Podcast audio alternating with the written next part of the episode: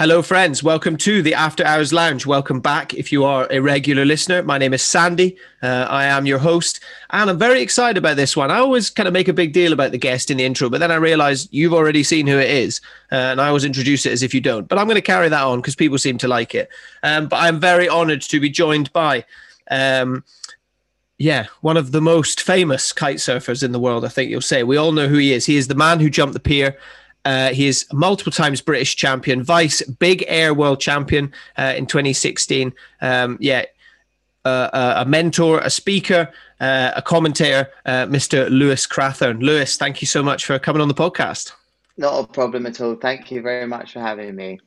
No, no, it's great. As as I was saying just before we just before we hit record, I always say that, you know, you do get some little magic before you hit record sometimes, but I'm always too scared to like, I can't sneakily hit record now because it tells you. But, you know, uh, I was saying you've kind of you've been on my list of people to talk to for a while because I know you've you know you not only are you this kind of athlete and pro kiter and all this you're you're also very involved in a lot of kind of other aspects of the sport and kind of mentoring and and so you know you speak to a lot of schools and, and things like that so I was like oh yeah he's he's very much a man who I want to speak to but um yeah, it's never a good thing sometimes, is it? Yeah. When someone's on the, on you when someone says you're on the list for someone I want to talk to, but I'm glad it's in a positive way.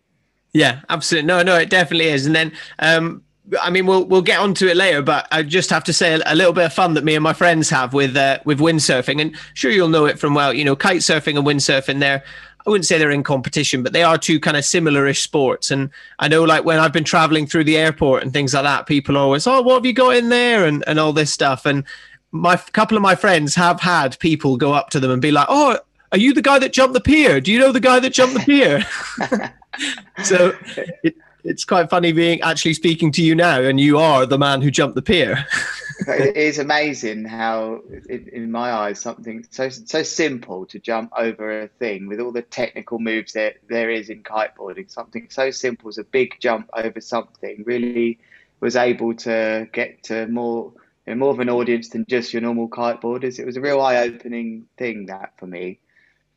Yeah, it, yeah, it was one of those things. Actually, in in the lead up to doing this podcast, the last few days, I've watched the. There's kind of a documentary on on YouTube about you sort of doing doing that jump and things like that. But kind of going back to sort of just before that, can you just give us a, you know, anyone listening who may not be familiar with kite surfing or, or anything like that, can you just give us a brief kind of who who you are and what you do, how you how you got into the sport, and kind of what what led up to that point, which was yeah, 11 years ago now, 2010, you you jumped that pier. Can you just give us a brief sort of history on on your introduction to to the sport? Of course. So uh, I'm Lewis Crathern. I was born in 1985 from Worthing. As a young boy, I was very much into sports. Um, I live by the beach. My parents brought me up on the beach uh, in East Worthing. I've got two brothers. one's two years older, one's two years younger. And we're all very talented sportsmen. My dad was a semi professional football player. Oh, cool. And my mum and dad became county squash players. And we very much were into racket sports and everything possible I went to high school. I didn't want to get a full time job because I wasn't sure what I was. I, I, didn't want to do something I didn't love to do. So I went to college to further prolong not having to go to work. um, um, you'll find this interesting that whilst I was at college, I um, bought a windsurfing kit out of the Friday ad. Well, I didn't buy it; it was free. I convinced my dad to put it on the roof of his Sierra, and uh, he, he took it back home, and I stood there just standing on the sail as best uh, on the board as best as I could stand up and didn't know even which way to face it because the internet was still uh, its early days in the year 2000 so I worked out how to windsurf and did so for two years before I saw kite surfing take off when I was about 17 18 and I was very drawn to the aerial side of it because I was always into the springboards and diving boards as a kid. And in, within the space of about a year and a half I won the, the British tour, one of the tours, and basically that was it. I was like, this is what I want to do, and then the rest is history, as they say. But you mentioned to me actually at the start of this today that you know I was already a pro before I jumped the pier. I was living in my van, barely you know making a living when that pier stuff happened. So that was really the moment I I see that made my my career happen. Yeah. That, oh, that's that's really interesting actually, because that was that kind of leads me nicely on to my next question, and it's something with with these kind of sports. You know, it's whilst you you are you know a, a professional and, and all that kind of thing it's not like sort of football or something like that where as soon as you win a competition suddenly you know people are like right we want to hand you these enormous contracts and and, and all this kind of thing. I guess it comes with that kind of subculture of water sports as well but something i'm always interested in is when when someone starts a, into a career like this and they're so obviously hugely talented and passionate like was there a kind of spark moment for you when it was like oh my god um this is this is what i want to do this is it? Or did it kind of happen slowly from you sort of windsurfing and then being like oh the kite looks fun and i don't know maybe you've just answered this question but was no i, I think that's a fair question you know what i feel you're asking me is did i start out with an ambition to make this my career? No i didn't. I just started out doing it because i was overwhelmed by how much fun it was. Yeah. And i all i wanted to do was do it and i think that's a great message for young people uh, or anyone in general that something you're passionate about, if you really put your heart and soul in it, it it can eventually become your job with enough dedication. So it more just sort of slowly morphed into it, you know. So it was never planned, I guess.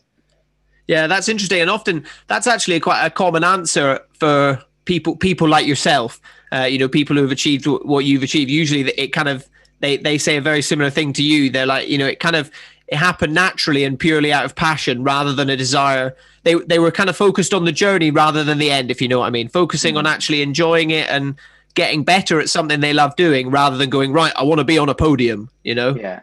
Yeah, I yeah. think it starts that way, and then it slowly transitions until the until the sort of realization that you you know this is your job and it's your income and your living and you have to pay the bills and then you go to sort of the next stage of your career where you start looking a bit more sideways. I mean, you you mentioned that you've spoken to Sam Light already on your um, on your show, and he's just one of maybe five or six incredibly talented Brits that have made it, in my opinion, very inspired by them. You know, Aaron Hadlow and Tom Court, James Balding, Hannah Whiteley, people like that that have just done such big things. So you've kind of got to look to find your own niche really in in an industry like this where there's not thousands of kiteboarders that are professionals. But I've been lucky to have guys and girls like that around to help motivate me. Yeah definitely. And then going going going back i mean let's let's talk about the the pier for a little bit because from what you've just said it sounds like that was kind of the moment where you were like right you know you were living in your mm. van and then you, you did that and you were like right now i'm a you know you were catapulted into the limelight basically um, yeah. i mean i watched like the bbc news and there was the man going well it's a bit dangerous and people shouldn't be doing it and what was what was what was the i mean you know and again there's an entire documentary about it so we don't necessarily need to talk about it for too long but what was um what was the idea behind it? Were you were you kind of doing it being like, if I do this, loads of people are going to see it and it's going to be great, or was it like a again, was it a this is just something I want to tick off the bucket list because I know I can do it? You know, I I think it was it was definitely not um, to get the attention. I was ne- I was never aware of how much or had any idea, could never imagined how you know much exposure I would have had. Um, and I think anything you do set out with that idea never works because it's not authentic and it's not genuine, and you're in it for the wrong reasons. I'm often yeah. asked by people, "Would you do this one or that one?" And actually, the reason why I set out to do those two things um, was that they're my local landmarks. And actually, the first pier I did with a friend, Jake, who jumped over first, but the camera guys I had ready to film that had no idea how to film kiting and he just jumped out the top of their frame you know they were like oh, no. on the pier. So then and it was wonderful. He wasn't a, a, sponsored rider or anything. He was always a great big air rider and still is. And he was just so passionate. He just rocked up and just went straight over. And I'd said to them like right 11 on the dot we're going to do it. And the big clock on Worthing Pier actually said I think quarter to 11 so they completely missed his jump. Then I went over. My jump went all around everywhere. That was great. And then actually, the competitor inside me said that I wanted to do Brighton Pier, which I felt was a bigger pier, and that I wanted to do something for the first time too. And I respected that he had done that. Um, but I was ready for a whole year for that opportunity to do Brighton Pier, and it was as simple as that. I couldn't live. I couldn't have lived my life if someone else had done that before me. I felt like I had the ability and I wanted to grow older and know that I took that challenge on. So that was purely the, the, the reason behind it. Yeah, that's that. That's really interesting because it's like a it's like a competitive thing, but it's not necessarily competitive against anyone else, isn't it? It's it's competitive with yourself, and it's something I've talked about a lot um, on previous episodes. Is you you tend to regret things that you don't do far more than the things that you you do do. Um, if you know what I mean. hundred percent, and I think that um, everybody can relate to actually with all the things going on in life with social media, their the news, their phones, the digital age. That actually, when you're simply, you know, pushing yourself at a challenge, actually, they're the best moments in life, and they're the ones that I crave the most. And from what I learned about myself doing those things, you know, I, I never. You never really know you're going to do something until you put yourself in that position, and that's what those things were all about. I put myself in the best position on the water where then I could ask the question of myself, can I take this on? And I responded in a way that I didn't know I had it in me. It was a very big lesson I learned about myself. Yeah. And it's it's it's such an amazing thing as well because you learn that lesson at the start of your career. I, I'd imagine a lot of athletes and things, they learn that lesson sort of halfway through or when they reach the kind of peak of their athletic career or perhaps even towards the kind of end of it when they're thinking about right this is going to be the kind of swan song. Mm. but you literally by the sounds of it learned it right at the start you know just as it was getting going. Well it's it's kind of strange like it was either it could have been at the start it could have been at the end. I didn't know at what point i was in my career. At the time of doing that i was a four times british champion and i was frustrated that i was barely making a living and hadn't you know, I, it wasn't working just doing the competition scene. And I'd actually stopped the year before. Sam Light was getting pretty hot, and I thought, right, he's going to beat me next year. I'm definitely not signed all my yearly contracts, and didn't even. I just turned up and started commentating at the event. So it really was a saving grace that I had this in the bag. That they were what my sponsors at the time were happy that you know I gave myself an extra year and and you know it really helped me think like wow there must be so many other ways that you know it's all about exposure really in some ways being a, an athlete no matter how you look at it. And this opened my eyes to other ways that I could you know engage people about kiteboarding. So it was it was almost the end in some ways but then it was the start at the same time too. You're right. I think yeah that's that's that's a really interesting way of looking at it. And I've always thought with it's difficult with sports like kite surfing, windsurfing, even surfing as well, and things where it's not necessarily kind of like a scoreboard. You can't really score a point. I mean, you can do a certain move, and people have come up with a system and things like that. So, all, almost these sports kind of they're more informed to do things like that, like eh, you know, uh, I can't think of, can't think of the word now, but like you know, huge like experimental like right we're going to go and do this strike mission somewhere and make a video of it or let's we're going to go yeah like jumping a pier it couldn't couldn't be any more perfect to describe it really. It's the perfect um yeah kind of stunt almost to do. Yeah um, yeah like, yeah. Our sports are so um random you know like they're so you need the weather you need all these elements that you can't just go out and do every day. So i think extreme sports are it just shapes who you are as a person and you know you're so ready to go and do anything because it's the right time to do it you know and that's what the, the magic about certainly kiteboarding is to me in sports like this. Yeah. And then um in the in the kind of documentary when you came in after you jumped the pier you looked you looked kind of very relaxed and you were like oh yeah you know i'm gonna, gonna quite quite chilled. And you said you know you kind of you were getting a lot of attention and you almost wanted to kind of go go back in. I mean, what were what were the what was the following kind of week or two like after? I mean, was it immediately like kind of every brand phoning and going right? Yeah, we want to sponsor you and we want the video and because that was even 2010 was kind of still sort of almost pre social media, wasn't it? It wasn't like you put it on mm-hmm. Instagram and went viral. Yeah. What what was that kind of? You you said that was almost, I guess, a catalyst moment. What was that period like? Was it a real transition?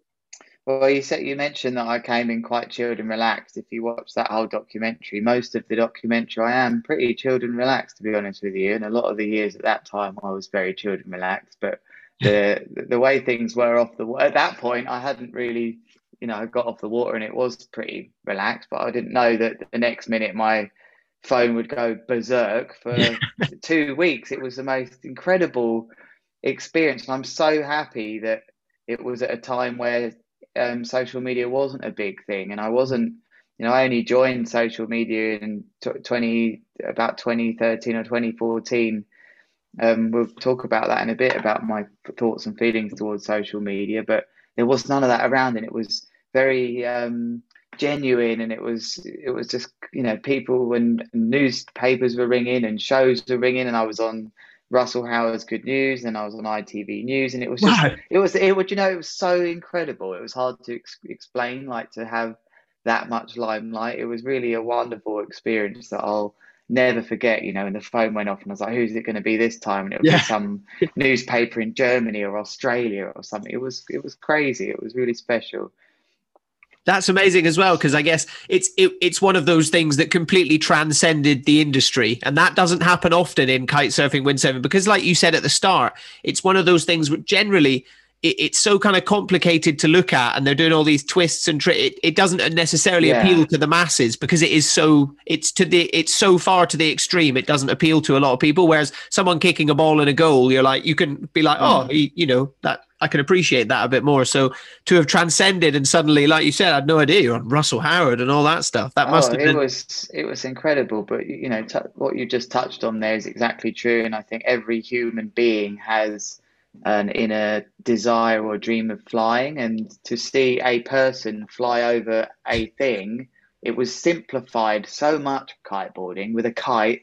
To see that they they got it. They were like, "That's that's kiting," and, and ironically, kiteboarding had been going through a very tough time to be understood with its so much focus was on the freestyle wake style side of it from which kiting started in the early days as all big air and it went completely the other way. And then after those jumps, I'm not saying it was those jumps at all, but there has been a very big um, resurgence in big air now, and it's arguably one of the biggest disciplines in kiteboarding now. What with the King of the Air and the, and Red Bull Megaloop getting such um, investment and backing, and the numbers are just incredible viewing. So it's it's been amazing that at that time I turned to what my love, which was big air, and it came back tenfold, and I'm still involved in it now. So, mm.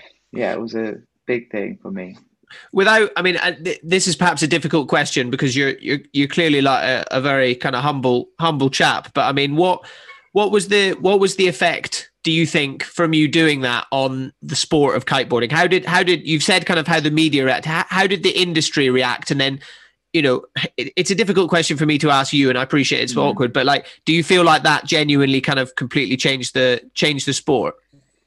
No, I don't think it completely changed the sport, but I think it certainly would have got some attention. You know, just like like I saw, wow, this is actually getting through to normal people. You know, that's yeah. surely the goal of most sports, certainly like yours and mine, where they're not everyday sports like football and yeah. things like that, which everyone sees on TV. You want you know, everybody wants it to be seen a bit more and understood. Even brand, you know, obviously the brands that sell the equipment think that too, and the way comp- competitions are designed to get more crowds there. I like to think it had a small influence in it, but I couldn't sit here and say, you know, it was that big air just boomed after that. It just was, you know, the right place, the right time, and obviously kiteboarding was ready for that. It just needed that spark, maybe. Yeah, yeah, absolutely. Well, that yeah, that's that's a great way of saying it. I think it was it, it perhaps was a bit of a a spark and a moment that people were like, oh, this is kind of seeing what's what's possible, I guess. Um, well, certainly, certainly in the UK, what I've noticed is when we get the storms or the very bad weather during winter, where there's not so much positive things to report, that's really a golden time I've learned. And it was November, December time, and it was the perfect time to have that story go big. I didn't know it would go more globally, but you're always onto a winner in the UK if you do some big stuff out on the water and it's uh, in the winter. They love a bit of that on the news. It's positive. Yeah, well, the UK, if anything, the, the, the UK loves talking about weather. So anything, anything yes, you can, yeah, you know, true. And then, yeah, like like even you know, for me and stuff, you know, uh, I'm from the Highlands of Scotland, and whenever I've windsurfed up there, people walking their dog and they go, "Oh, you're you're mad," and I can't believe you're doing it. You know, they're immediately they they're curious. You know, they're like, "What are you doing going out when it's like this?" You know, yeah, it's it's always it's always a talking point for uh for the for us Brits. Um, so kind of moving moving forward, then I kind of said, uh, you know, we, will skip skip ahead a few years. I'm really intrigued to talk to you about social media. We'll do that um, in in a bit. But before that, um, you know, skipping ahead, as you said, you know, suddenly Big Air started to become a thing, and they they had kind of competitions, and the kind of main one, from what I can gather, looking outside to to you know inside to the industry um, is the Red Bull King of the Air in in Cape Town. Um, I was I, I, kind of said you you had a very very big crash in 2016. I was actually weirdly I was on the beach. Uh, I was in Cape Town for the winter that year um, with a load of friends, and and we we kind of saw it, and it was it was it was like a, a real a real crash. Um, it wasn't just like you know you fall in and you're like oh my back. Like you you yeah you yeah, you are allowed to swear by the way but you you really fucked yourself up. Um, yeah, you, um, it was one of those crashes where you wake up a week later. That's that's it, yeah to describe well, it yeah. yeah I was going to say that I, I said before we hit record that was the rumor. We were all in Cape Town and everyone was like because a couple of our friends knew some kiters and stuff and saw them and they're like oh Lewis is still in hospital and he's asleep. And you know mm. um you know, he's still in a coma and things like that. And we were like, damn, couldn't, yeah, I couldn't believe it. It was a, all I remember, it was, uh, it was a really, really, really windy day. Is is yeah. one thing. I, we were trying to windsurf on the lake in the morning, and it was already too windy. Yeah. Um, so well, we were like, yeah. from my, well, I'll talk you through the, the, the, day from my perspective, if you like, and how Absolutely. that was. But from please, my from my perspective, it was uh, from kiting where I kite on the south coast. It was it was a more than handleable day, and it was the day I've waited for and always dream of at King of the Air. It was I would describe 35, maybe touching 40 knots at the peak was how I felt it was. It wasn't beyond what it does here, you know. So I'm no. used to that on the south coast, and it was.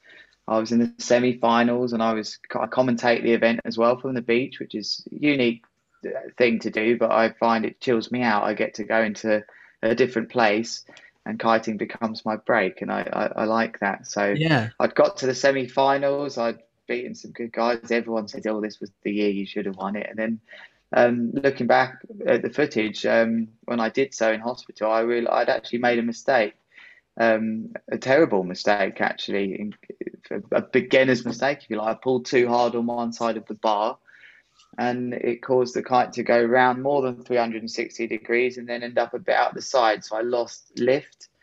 Um, but I've managed to forgive myself about that now. I really, I thought something entirely different had happened when I was having my crazy dreams in the coma, but um, it turned out that I made a bit of a piloting error, possibly with the strongest gust of the day, where there was maybe a touch of my kite did something a bit funny, but I just the the wave actually broke as I took off it just broke the top of the wave and it t- it just turned me even 20 degrees more of an angle than I needed to be with the move move I was going for. So yeah. as I went, I ended up backwards, and you never end up backwards much with kiting. It's like like a cat lands on its feet. You always find forwards, and I couldn't find forwards, and I was decided to try one way, then the other, then one way, and then I could, and I actually to this day I still felt I could have landed that, so I never braced for impact or anything. Um, big crash, and then you maybe you can fill everyone in and what happened after I crashed. Before I carry on. yeah, well, I guess I guess you weren't you weren't quite there, but I, yeah. all I, all I all I remember is it just took ages. They were like fat. There was a bit of kind of like, do we need to pull him out the water? And then one of the other uh, riders, he like he just the guy you were competing against was it Lasse Walker, Lasse Walker? No, he'd already done himself the, the, the heat before. That was it. Yeah, yeah, yeah. Not not as bad, but um, Breno, the Brazilian guy, had come to me and recognised that. I mean, he said he rode over to me and just saw lines going through the water. There was no person. I'd what, I'd done what's called submarining in kiting, where the board starts moving slowly with the kite still pulling, and I was going down. Oh so yeah, yeah, yeah. He he got to me and. Um, he made the decision to get rid of his equipment and to try and push me up out of the water. Um, the whole time, as you know, they were scrambling to get a boat out. The waves were huge. There was no jet ski on the water. Yeah. Um, and then he got blasted by a wave, and that was the end of him being close to me. And then a big South African, big old oak of a bloke called Andres Ferri kept his kite with him and managed to drag me in a bit further. But the real reason I got into the beach was actually the miracle that my kite ended up over that side of the window and was still slowly pulling me back to the shore. And that's how, uh, with the help of Andres also grabbing me around my neck, he's a very experienced coach as well. And so with those two, who you know really, I believe helped save my life, I got to the beach and was able to get some breaths in. But the, the, the pictures are pretty graphic of what I looked like. I mean, you you probably saw that. I was I don't know waterfalls of water coming out my mouth yeah. and eyes and nose, and I, I think um, only actually only you could tell the, the scene because I wasn't there and I don't have an attachment to. Yeah, I mean we, like. we I, as I said, uh, by on the day by that point it was like hundreds of people and we we didn't get a look in. We were kind of on the grass a bit further up, but I remember watching um is it chapter one, the kite surf movie? Great, a yeah. great film. There's a section in that about it, and there's a someone was filming one point, and as like you said, it's literally just you know it's it's like you were basically drowning and and yeah yeah I had drowned yeah there was fairly much you know going on for breathing wise and then you know the pictures are very graphic and it's just hot that I look at them and don't even feel like I'm looking at me it's very yeah. strange you know because I, I very briefly woke up actually complaining in the life saving tent to, uh, to my partner who's um, funny enough, well, not funny enough, she's South African, and I met her at the King of the Air event a year before. Yeah. She was do- she was doing the catering, and I she's now immigrated here and lives with me in um, in in Worthing. So, but the a year on from meeting her there and doing a long distance relationship, there she was like devastated about me in that position. I remember saying, "Oh, my ribs hurt, my ribs hurt," and then that was it. I passed out again, and then I went into the most surreal psychedelic dreams of I've written all of it down, the pages of the things I dreamed up and thought. And for 10 days, I was in placed in induced coma, as you know, um, with nobody able to actually say to my parents or family that I would, how I would be. You, you just don't know when someone's in a coma if they have done damage due to lack of oxygen or things like that. So, yeah, that was pretty crazy.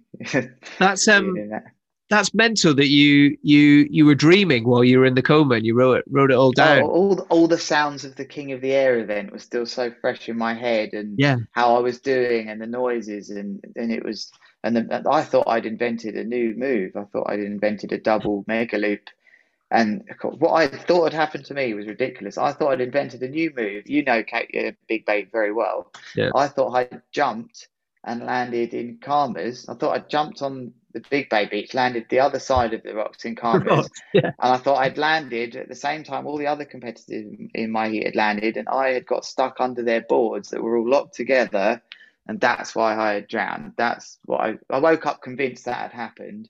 And I also woke up thinking it was the same day. So I was like, oh, have I done good? You know, like that was very strange waking up with my dad um, my mum and dad who'd recently visited Cape Town but had then gone home and then had had to fly back out. And that was the moment I looked at my dad's eyes, I knew that something was serious. I couldn't talk much because I had a tracheotomy. Right. You know, I had the thing in me, but it was like um, it's it's hard to explain that moment. It was like being a two or three year old again and looking at your father's eyes or your parents' eyes and knowing that something was serious. But I felt that it was okay, you know, like it was a, it really brought me back to some very early feelings as a as a young, you know, very almost a baby, seeing your parents there, a situation like that. But from then on, it was incredible. It was all po- positive, really. Yeah, I mean, it's yeah. I'm always fascinated, you know, because I guess because you, as you said, you were kind of put in a coma rather than like being in one yourself. Maybe mm. maybe that might and I'm I'm a complete dumber, so anyone listening can maybe speak uh, a bit further to this. But but perhaps like you you know because you were induced in a coma, maybe part of your brain was still kind of working even though you were mm. technically asleep. So you're still dreaming, and there's still things yeah. going on. And I guess I guess you were probably in in a in a huge amount of shock as well from the impact and the crash but because you were knocked out, you know that may, maybe there was something going on there, and that's why it was also so vivid and things. But that's amazing that you still kind of you remembered it long enough to go right. Yeah. I'm gonna I'm gonna jot this down. That'll make a great memoir one day. oh, they're just yeah, they were too good to, to let go. But the, the period of time that I woke up and I had a you know people always talk about when they I wouldn't say nearly lost their life, but I guess I wasn't far away. What with the amount of you know my oxygen, my sorry, my lungs were over 70% full of water, and the x rays show a lot of water in there. So I think that that amount of salt water and the effect it has on your, your, your body, and your body ends up doing yourself in trying to actually recover from that. So even when I was brought out of it or was sort of coming to, I remember quite a few nights and days of extreme pain and feeling like I understand when people talk about fighting for your life. I, I felt like, but I loved it. The challenge of it was like, it was right up my street to have that feeling of like, no, I can't, you know, I've, I've lost the plot a bit in there, you know, you really feel bad and you like, and you you know you you're looking at your breathing and, and you can't breathe very well because the machine's doing it for you and you can you could easily panic and mess it up. I had so many lovely messages from all around the world, all up on the wall, stuck there. That that was definitely what got me through those hard yeah. times. Yeah, it's it that that's one of the amazing things, I suppose, because you know with these kind of extreme sports and, and things like that, because it is a slightly smaller sport and things. When when something like you know that does happen, I guess it's it's very it's kind of similar, but the opposite of when you jump the pier and everyone went mental. It's like it's like the the same thing, but because of a negative uh, event. I was, I, was, I, I was about to say to you, it was like the pier all over again. And you know how it is with news. There's no bad story, so it wasn't even like it was a, a negative. It was like, oh my god, this. I was like, wow, what a result! I've got the exposure of, of doing a pier all over again, and I didn't even land this one.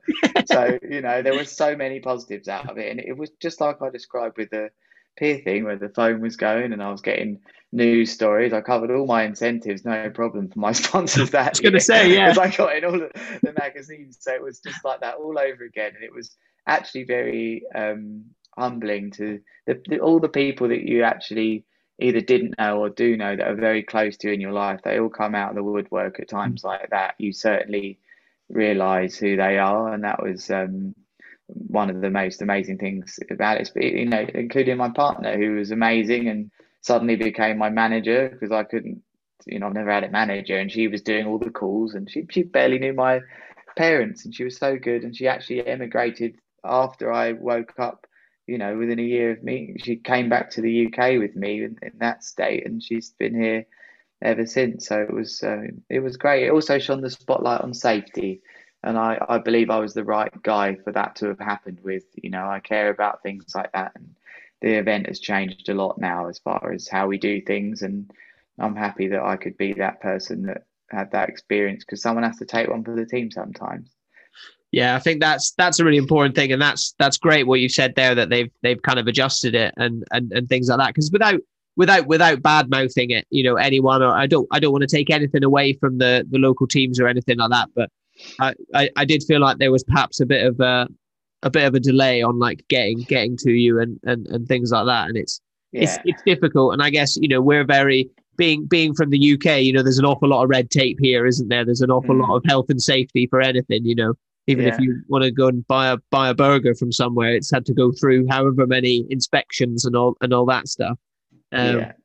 so yeah no that's yeah that's that's a really interesting way of um of, of looking at it as well and it's it's quite cool that you're like yeah might as might as well have um might as well have yeah, been I don't hold any resentment towards them I've seen the videos I know it was a long time to well oh. if not it was a long time for my own kite to drag me back but you know like what you know it's just life sometimes you kind of things have to happen for you to put things in place do you know what I mean it, the, the event had been safe nothing had happened in all the years gone by, and now it's another level. We have multiple jet skis guys there that are used to dealing with, you know, towing surfers at dungeons and all the big crazy places, all ready to jump in off jet yeah. skis. It need, it needed some, maybe not as um, intense as that, but it happened to be like that. And I'm glad it's. I don't hold any resentment that you know it wasn't perfect. My recovery, it was is what it is.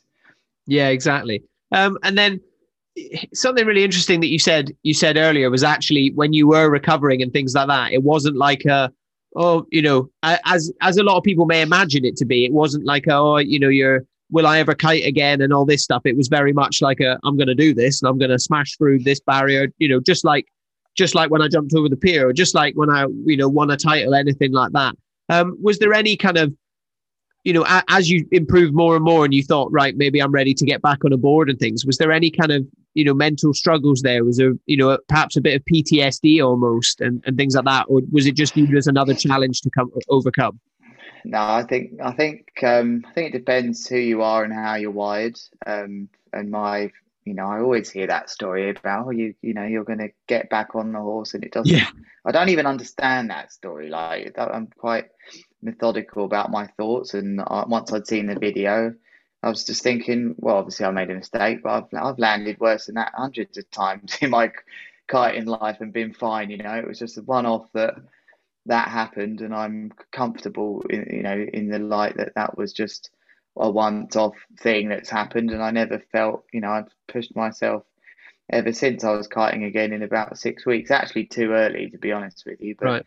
The, the, just to cover the period after that, it was the most incredible time of my life. Again, oh, don't do anything. Sit down, watch. I was at my partner's amazing house that their parents just watch football for ages. Don't do anything. So they've got all the games on out in South Africa that we have in the Premier League. So for about two months, I just sat and I, I was even allowed to drink beers after a while. The most chilled out, relaxing uh, time to get better. You know, obviously I had some training to do and stuff, but it was just amazing. It, Imagine in your life everybody coming to you and being like, "Don't do anything, relax, yeah. just chill, just sleep." Like for two months, everyone just so like, "Don't do anything, we've got it all covered." It was like you know, it's almost like a break of life. You don't get a break in life, and that was a true break for probably yeah. two or three months. It was it was incredible. Yeah. That's such a that's such a positive way to look at it because I, I as you said you know if you had been wired slightly differently or uh, I guess it's difficult to say because you may not have been in that position in the first place but perhaps you know someone who perhaps didn't feel quite as mentally strong and things that that could be a real setback for for someone's career having an accident like that yeah i think i'm i'm, I'm very fortunate my mum's um, a life coach nlp trained life coach and she's oh, really cool. had a she's had she doesn't, she doesn't train me or anything but i think she's had a big influence on um, and obviously my dad but just who i've become is you know i've learned a lot from her too and uh, I think that sort of um, subconscious thinking has been a part of my life for a long time. Yeah. I guess having, well, from what you said as well, for you being able to look at what happened and and know, right, actually, no, it was it was completely my fault. It was my mistake, mm. and and and I did it. It it it kind of puts that in a bit of a box, doesn't it? Rather than going, you know, a lot of people, oh, it was a, it was just a freak accident, or it was a random yeah. gust of wind, a random offshore gust of wind, or whatever. And it's like, no, I put my hand on the wrong bit of the bar and I pulled too hard. So yeah. you know, if you if you can take that and, and know that that's what it was, it kind of becomes less of a sort of like mythical, you know, accident, huge sort of event in your life, and you go, no, it, it was just a really really bad crash. Do you know what I mean? Yeah, I, yeah, I think that that's um, can be applied to a lot of things in life. I wouldn't.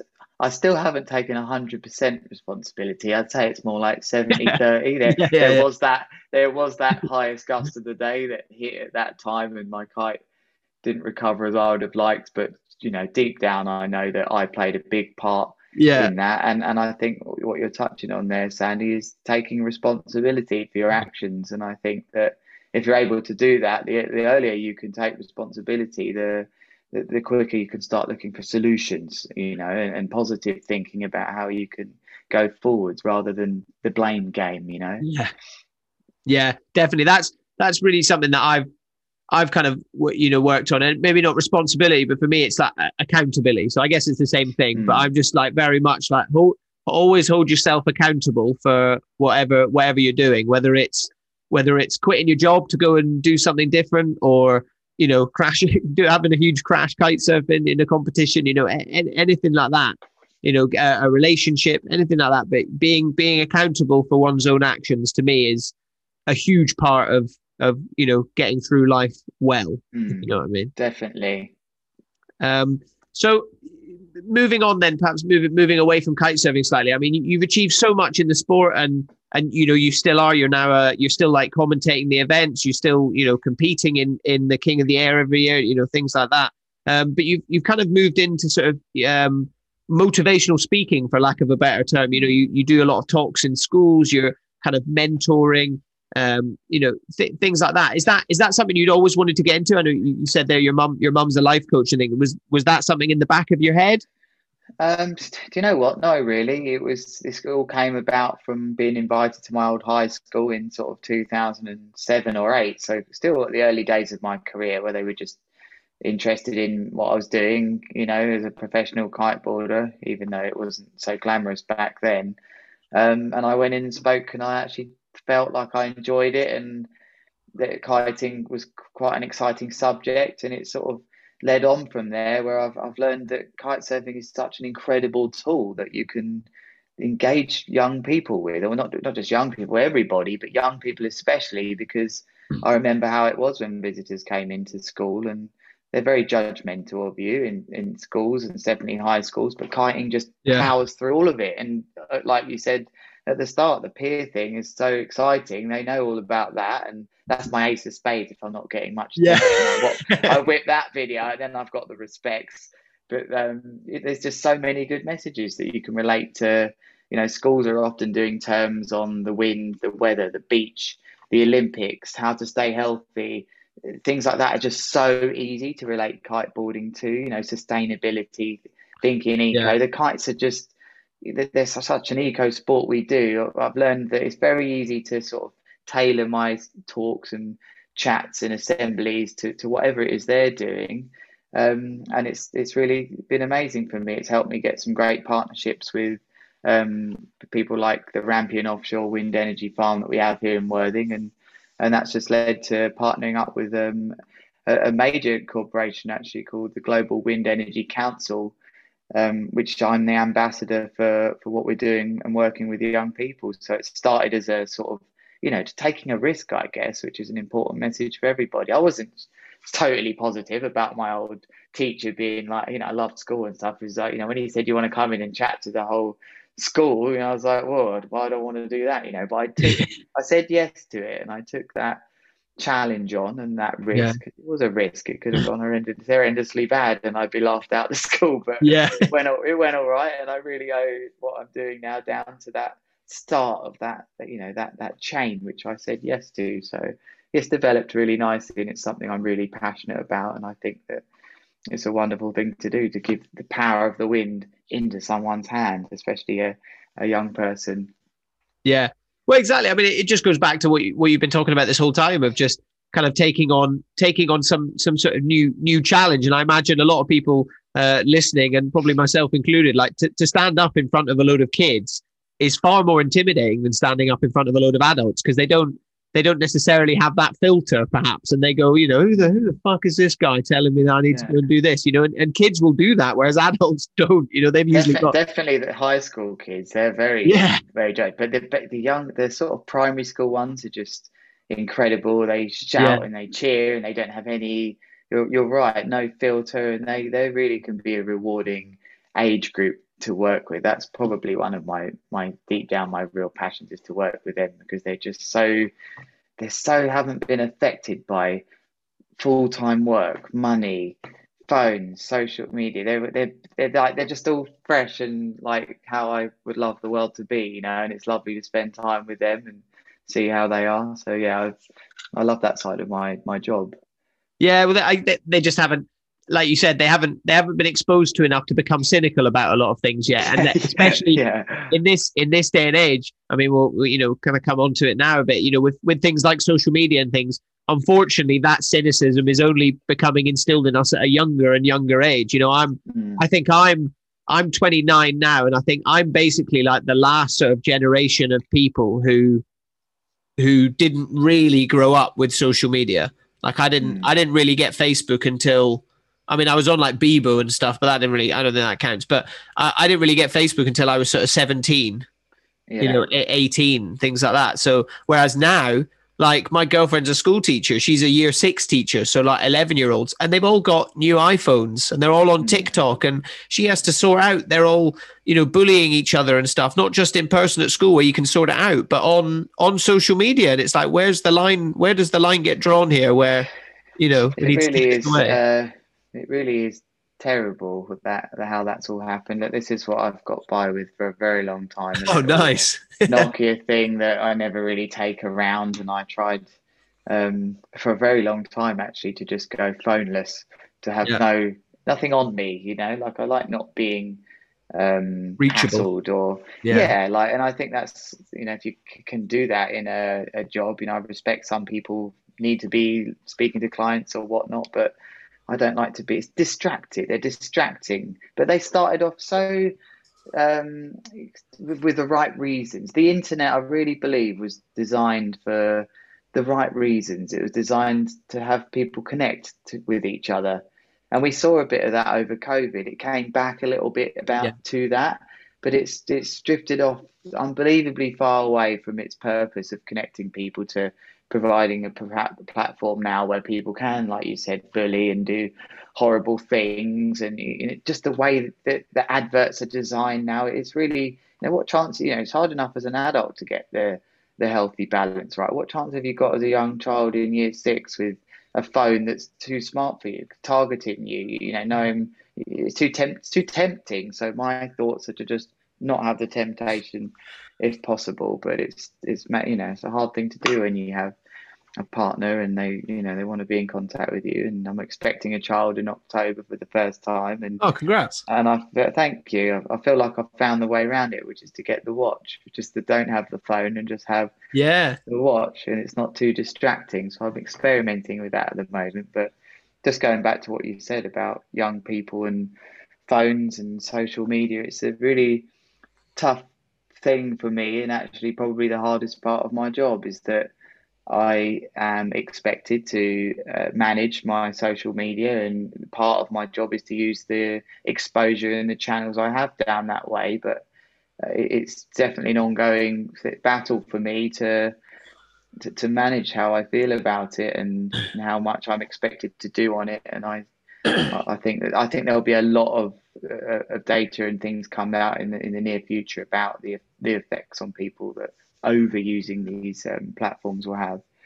Uh, uh, yeah, absolutely. I think that the, the data's already there and things. I think it's one of those things you, I think as humans, like especially in this, you know, this day and age, but even when I was younger and things, it's it's something I've been thinking about a lot. Like I think we need those moments of like stillness. We need we need to be bored sometimes because it makes yeah. us be like, let's go and do something. Whether it's actually yeah. maybe I will, you know, one of those kids who's bored. Maybe I will go to this kite surf lesson on Saturday. Or like I've I've recently um in the last couple of months I've started doing Brazilian jiu jitsu again, and I'm like completely obsessed with it. And I'm doing private lessons every day, and I'm like, uh, you know, and one of the things I think I love about it is that there is no opportunity at all for me to check my phone.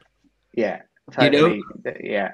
I, I mean, we're lucky with the sports that we're passionate about that they already are times where, you, you know, obviously you can take a watch out with you, but you generally usually associate those sports with time away from everything, not just social media, but just away from, you know, all the hassles of life. Now, my other passion, which is very big passion, and you've got jujitsu, I love playing golf. So I play golf yeah. a lot, and I find that four hours of complete time without anything going on. And that's i think you have to find those things in life to, to, to you know for your own health and well-being to be honest.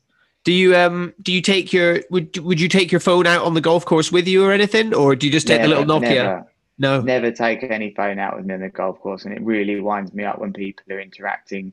If i see someone interacting with their phone on the first tee box i know i've beat them straight away. I know they're just too they're not they're not in the game. You know, yeah. I, I find it very rude for people to have a phone going off. But in, in general, I actually find it very rude at dinner now. Uh, it's just it's just become a normal thing that people can pull a phone out, and I just can't believe can't get my head around how that's okay for someone to just almost turn off. You know, you can see someone just turn off, and it's something I struggle with. Like I guess I look at my age, I'm 36, and I and I do remember a long part of my life without phones and internet and Facebook. And I'm so glad I witnessed them times. Yeah. So happy I got to have half my life almost with and half with that's becoming more actually with now as I get older. But you know, up to up to 15, there was none of that, and it was it was incredible. I really am glad I got to see that. You know, because some kids will never get to see that now. Yeah, that's that's the that's the really terrifying thing. Is like what what what kind of adults is it going to breed having being born with it? And literally you know from the age of nine ten years old you've got your own you've got your own one of these that as you said that's a really great thing you said actually is it's literally smarter than you. Yeah you know? it knows it knows you know i'm no saint. I go on an ipad and we'll go on my instagram. I'll scroll through stuff. I don't want to I, I didn't pick up the ipad to do that. It's crazy how this stuff has been designed that you can't stop, you know, it's really, it's just, it's, it's unbelievable. A big passion of mine is to maybe get some, you know, really awareness towards this sort of stuff. You know, I, don't, I just don't like how it just sort of just carries on like it's normal and whatnot. You know, I, I went to watch an England game the other day in a pub I couldn't order a beer because I didn't have a phone. I had a right old argument with the oh yeah because I didn't have the app and I I managed to, it was illegal what they were doing. You know, I was able to eventually use a credit card or a debit card and pay at the bar, but they were not happy. And I was like, you're, you know, you're, you're persecuting me here, like as if you have to have a phone. What, what does an old person do? They yeah. don't have a phone. They want to do. How, how it was unbelievable. I couldn't believe what was happening. yeah, especially yeah. yeah. especially if they've been closed for this long. It's like I, I literally want to give you money, like you know. Yeah. I want to give I you. get it. They, they wanted me to use the app so that it was, you know, totally COVID sort of, you know, fun and all that. But I was like, come on, like there are people like me. You know, like why don't you use one of the, your friends' phone at the table? And they love that, my friends, because I'm obviously the wind up that doesn't have the phone. And I was like, look, they haven't given me permission. I just stopped it right there. Like, they won't give me permission. like, yeah. I didn't have to use their phone and put all my credit card details into their phone. But that's a whole nother podcast. I could talk for ages about that. no, no, yeah, it, it is. It is something. It's something actually I found accidentally every time the last sort of four or five guests every time we've spoken about social media and just the the the devastating effect it's just going to have on people's mental health and how yeah, it, it, you know. I, I, mean you have to uh, you know as an athlete with responsibilities and stuff I, I think i'd like to add that there are positives too. Absolutely. And you can inspire people and that's where i would you know when i am spending time on those platforms which i'm expected yeah. to as a professional athlete they're the sort of things I want to be doing and not just but you know I don't really post many stories and things like that's a bit too fast paced for me but maybe that's my age coming through no but I mean there's there's certain um there's certain athletes in other sports that that's almost become their brand you look at like John John mm. Florence and things and he doesn't share anything and that's become I was listening to a, a, podcast, a surfing podcast about it the other day that was really interesting and talking about how the different athletes use their social media. And some of them are all over it, literally, you know, mm-hmm. hundreds of stories a day. And, and then you've got someone like John John, where almost that kind of mysticism of like, I wonder what he's up to and things like yeah. that is, is now part of his brand because he quite clearly wants nothing to do with social media, despite despite having, you know, I mean, you, you've got a large following as well, but I mean, he's got, you know, two, almost two million followers and things like that, and it's almost like they're following him to not find out what he's up to. It's quite it's quite wow. interesting. But I didn't know that that was um, happening. Yeah, that's really cool. I'm gonna look into him. That's a nice, inspiring thing to take from today because it yeah. is cool when you don't. It's quite, you know, that whole. You're right. The mystery is uh, is important, and probably the things he does share are really important to him. You know, and, yeah. Uh, big thing. So that's great. No, I think it, it and it, yeah, it, it's something interesting as well. It would be interesting to see what what would happen if imagine if you you jumped the pier for the first time like two years ago the the difference that it, it would have had. And actually in an in a well, yeah. you know say say kite surfing hadn't advanced to, to what it is. Say kite surfing was 10 years later than it was. It would be really interesting to see what it would have been like now uh, rather than uh, I mean I'm sure you'd have gone more viral perhaps but I don't think I don't it would have been it could have it could possibly could have gone the other way. There's so much yeah. stuff grabbing everyone's attention now that maybe it wouldn't have done that you know? I, I don't know. It's hard to to think like that isn't it? You just never know. Never yeah know. absolutely. Yeah and yeah definitely. No that's I mean that's a yeah that's a i always tend to find a theme when i have these conversations and with with yourself it's definitely been kind of challenging yourself and i think almost that in a way is you kind of challenging yourself to be like let's see how long i can go with not having a phone you know let's see you know trying well yeah, I, it's it's it's a good it's a good kind of challenge to have. I actually did it for a few years and then i eventually caved and realized i needed an iphone but um yeah. yeah it's the watch. The, the watch is um. We were talking briefly about um kids and phones. Now my partner's just finishing her PGCE or whatever it's in school stuff too. So she works with young children. Yeah. Um, and what I've what I've managed to get into with this watch is what they've designed for parents actually to give out to their child or their elderly relative. So in the past, your iWatch used to have to work with an iPhone but now it can work independently through something called family sharing. So she has actually got me set up off our iPhone like I'm a child or an older elderly person.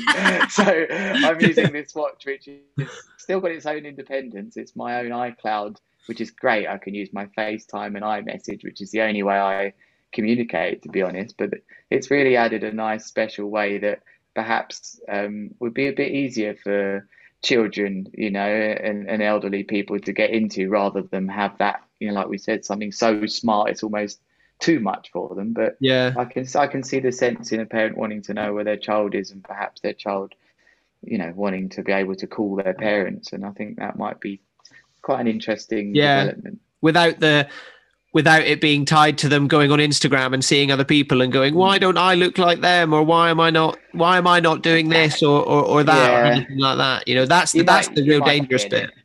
That's yeah, I mean, the... you're always going to have kids look at their own mates and say that's better, but it's just you can't do too much on it. You can't scroll around on that thing, and it's got so many health benefits. It really, it really surprised me, you know, the watch because it has so much stuff about you know I do I like to do the gym and I always press golf or football whatever I'm playing and it's recording all my health stuff and my heart rate and I was like wow this thing's actually not trying to you know turn me into a worse person. It's actually making me there's a lot of it designed for your health and I think yeah. that that's it was very refreshing for me to to have like a new thing like that and be like wow this is pretty good. And all I can do is FaceTime and iMessage as well. I can't overdo it. It's pretty yeah. pretty good to be honest. The whole package was that look, look, we're going to have a child. I need you to get you know a bit more on the ball here in case I need yeah. you. So I, I respected that. She is in another country altogether from her own country, so I think that was fair deal. Yeah, yeah, you, you, you, you, yeah, you man, you crossed that line, all right.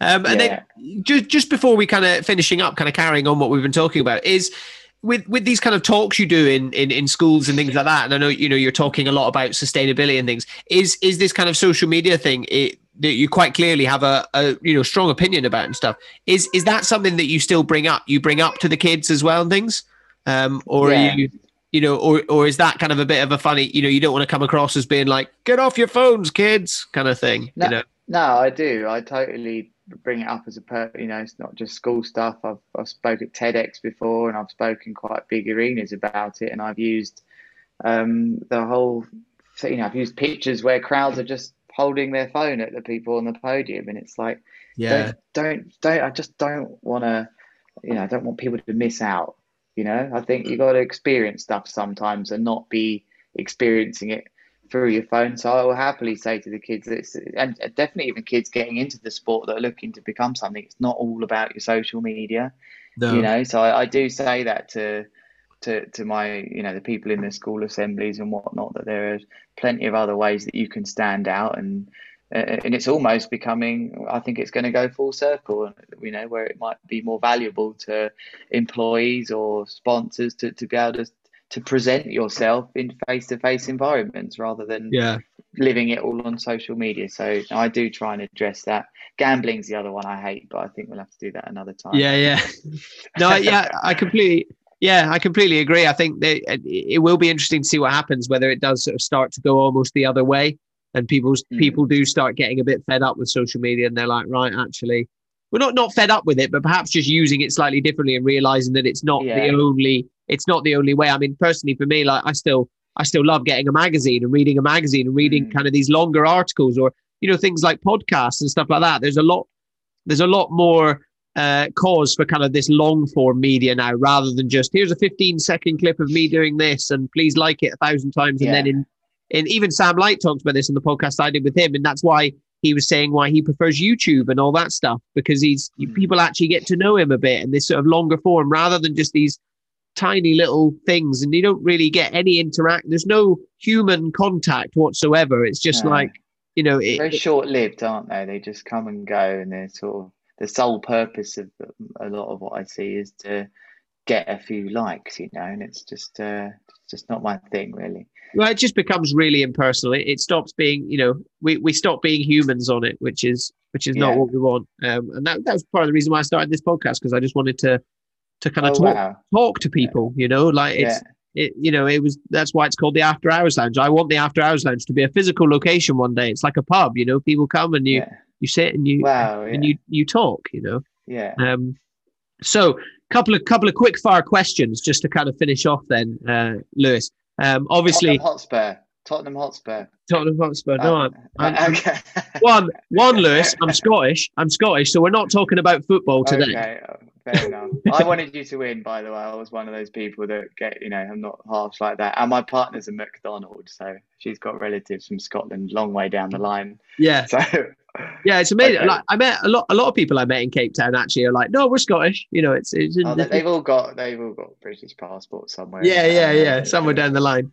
Um, yeah. where where is obviously we've you know we've been been stuck uh stuck in our houses and stuff a lot over the last year. Where where is your is your happy place? You click your fingers right now. Where where are you? Um, oh, I'm either kite surfing or I'm on the golf course or in the garden. Yeah, yeah, I, I love I love being in the garden. In the gardening is very very therapeutic. Kite surfing, if I'm kiting for me, is my own time, but I obviously juggle that with coaching and competing and whatnot, and it can be related to work, but completely out of work is working in the garden and on a golf course. Yeah. Nice. Um, part of part of this podcast, actually, you know, as I've just said, you know, I eventually want it to be a like a like a bar and a pub. Part of it actually started was was kind of always drinking a few beers, and while we had the conversation, then obviously COVID started, and I couldn't chat to people in person. That's kind of gone out the window. And um, I've actually almost stopped drinking over the last few months. But are you a are you a beer man? What's your what's your favorite what's your favorite beer? What's the the lager of choice? Oh. uh, it has to be five percent. I've got a thing about that. Should should be minimum five percent. That's not oh, really? to indicate. That's not to indicate I'm a massive caner because I don't drink. I go I go through stages where if I want to get fit, I'll do two or three months off the beers. You know, like and I don't drink loads anyway. But a nice beer, I do like a BrewDog beer. Right. Any of those are pretty good. I like the Elvis juice one of that, but it's summer with all the football and it's very easy to it's who your circles are it's easy to have a beer right now but if i want to be serious about my training cape town king of the air and stuff i just turn the beers off i don't have yeah. a addiction problem with it so i'd go with brewdog to answer that question yeah. any nice. any of those yeah good um, and then and then finally uh, i am a, what you would call a closet nerd uh, despite the surfboards behind me and the windsurfing and everything like that, I live for Star Wars, Lord of the Rings, all that sort of stuff. Um, oh, wow. So okay. I'm a I'm a real I'm a real movie man as well. I like my films. So what have you been? Um, are you, are you the same? You, have you been? What have you been watching over over lockdown? What what what have you been binging? Uh, or are you, you are you not are you not much of a sounds very sounds very cliche, but I don't really watch lots of TV. I watch right. all the football. I love football. I, am you know I, I still believe I might make it as a professional football player one day. I still I play twice a week, and I, I I find that the true test of my fitness is how well I play in my games. like, yeah. it's crazy, but um, so I watch all the football. Have we really watched any? I can't think of anything that I've watched lately that's been a series. Oh, I did Call of Duty. That was quite fun. Um, but to touch on my nerd side, as you were very open about that, yeah, I like to play online gaming very occasionally, and we play Battle for Middle Earth 2, which oh, is man. all around. We play that, and uh, if you ever want to play with us, there's eight players going on all the time, and it's something that people don't really expect of me when I work up at the football pitch. They're like, he plays that too? I'm like, yeah. I yeah. was trained in that. A housemate trained me when my times where I stayed. that's, that's my that's my little nerdy side, I guess. Battle for Middle Earth 2. That's the that's the one yeah, that's not the War of the Ring one. That's the other one, isn't it? That's yeah. yes, it's Lord of the Rings. It's all the characters you'd know very well. Actually. Yeah, yeah. We no, now play Rise of the Witch King. We've moved on to the next edition. Oh, uh, sick. but they're still very old games. You know, we're talking yeah. games that are like you know 10, 15 years old or something. I don't know. Yeah, I played them. Yeah. I played them as a, I remember like I have these weird memories of like the first time I ever really drank beer was like I was around uh, my mate, still one of my best friends now, Cameron. Uh, and I was at his house, and we were like, we'll just have a couple of beers and play like that and Rome Total War and stuff. And we ended, yeah, you sit at his computer all night. So yeah, I've got some very fond memories of that game. Oh, the, the old days would be on a 56k dial-up modem where I was blocking the whole house from being on the phone trying to play. Actually, it was Age of Empires when I was at high school, you know, yeah. going way back in the year 2000s. I think it, it's just lovely to be able to do that these days and it not on the internet not stop and stuff. So yeah, and it connects you to people too. There's some, there's definitely some fun that's come out of the internet too in online gaming in a, in a healthy dose can be what some people need to. I respect that. Yeah, absolutely. Well, I mean that's a that's as good a message as any to um to kind of wrap up on. So um, I know you, you, typically at the end of this, I'll usually ask where where people can find you, Lewis, if they're interested in in kind of following you uh, a little bit more. I understand you maybe don't use the socials that much, but you've still got them. Um, so where yeah, where, where can people where can people find find you online? Um, well, if, if, people want to find me online, you could just find my website. Yep. That's kind of a good representation of what I'm all about, which is lewiscrathern.com. Um, I am on Instagram, Facebook. I'm, I think that's on its way out. You know, I get the feeling Facebook might be on its way out. But I'm on them two platforms. But actually, if you really wanted to find me in person, which I uh, hope you would want to do for the right reasons, um, I would be on the beach at Lancing or Goring, uh, depending on the tides. If it's windy, they're my two home spots, and I love talking with anyone and anybody. So feel free to come over and have a chat. Yeah, absolutely. Well, yeah. Um, and as I said, guys, uh, I'll have Lewis's website in the show notes um, at the bottom on either Spotify or Apple, wherever you're listening. So make sure you check out what uh, what Lewis does. Um, you can also find me on Instagram at the After Hours Lounge. Please give me a follow there, or you can follow on Spotify or Apple Podcasts. Uh, please leave me a rating and a review on Apple Podcasts. I'm still hunting whoever left that one star review, you little fucker. I'll find you one day. Um, but yeah, other other than that, yeah, please please do leave a review and please be nice. Um, if you want to donate to the podcast as well, guys, as I said, I am in this for the uh, the outcome, not the income, but the income always helps. Um, you can um, you can donate uh, to the podcast via the link in my bio on Instagram uh, as well. Uh, thank you very much to Lewis for coming on. Thank you for your time. Um, thank you very much to you guys for listening. Hope you've enjoyed, um, and we will see you for the next one. Bye.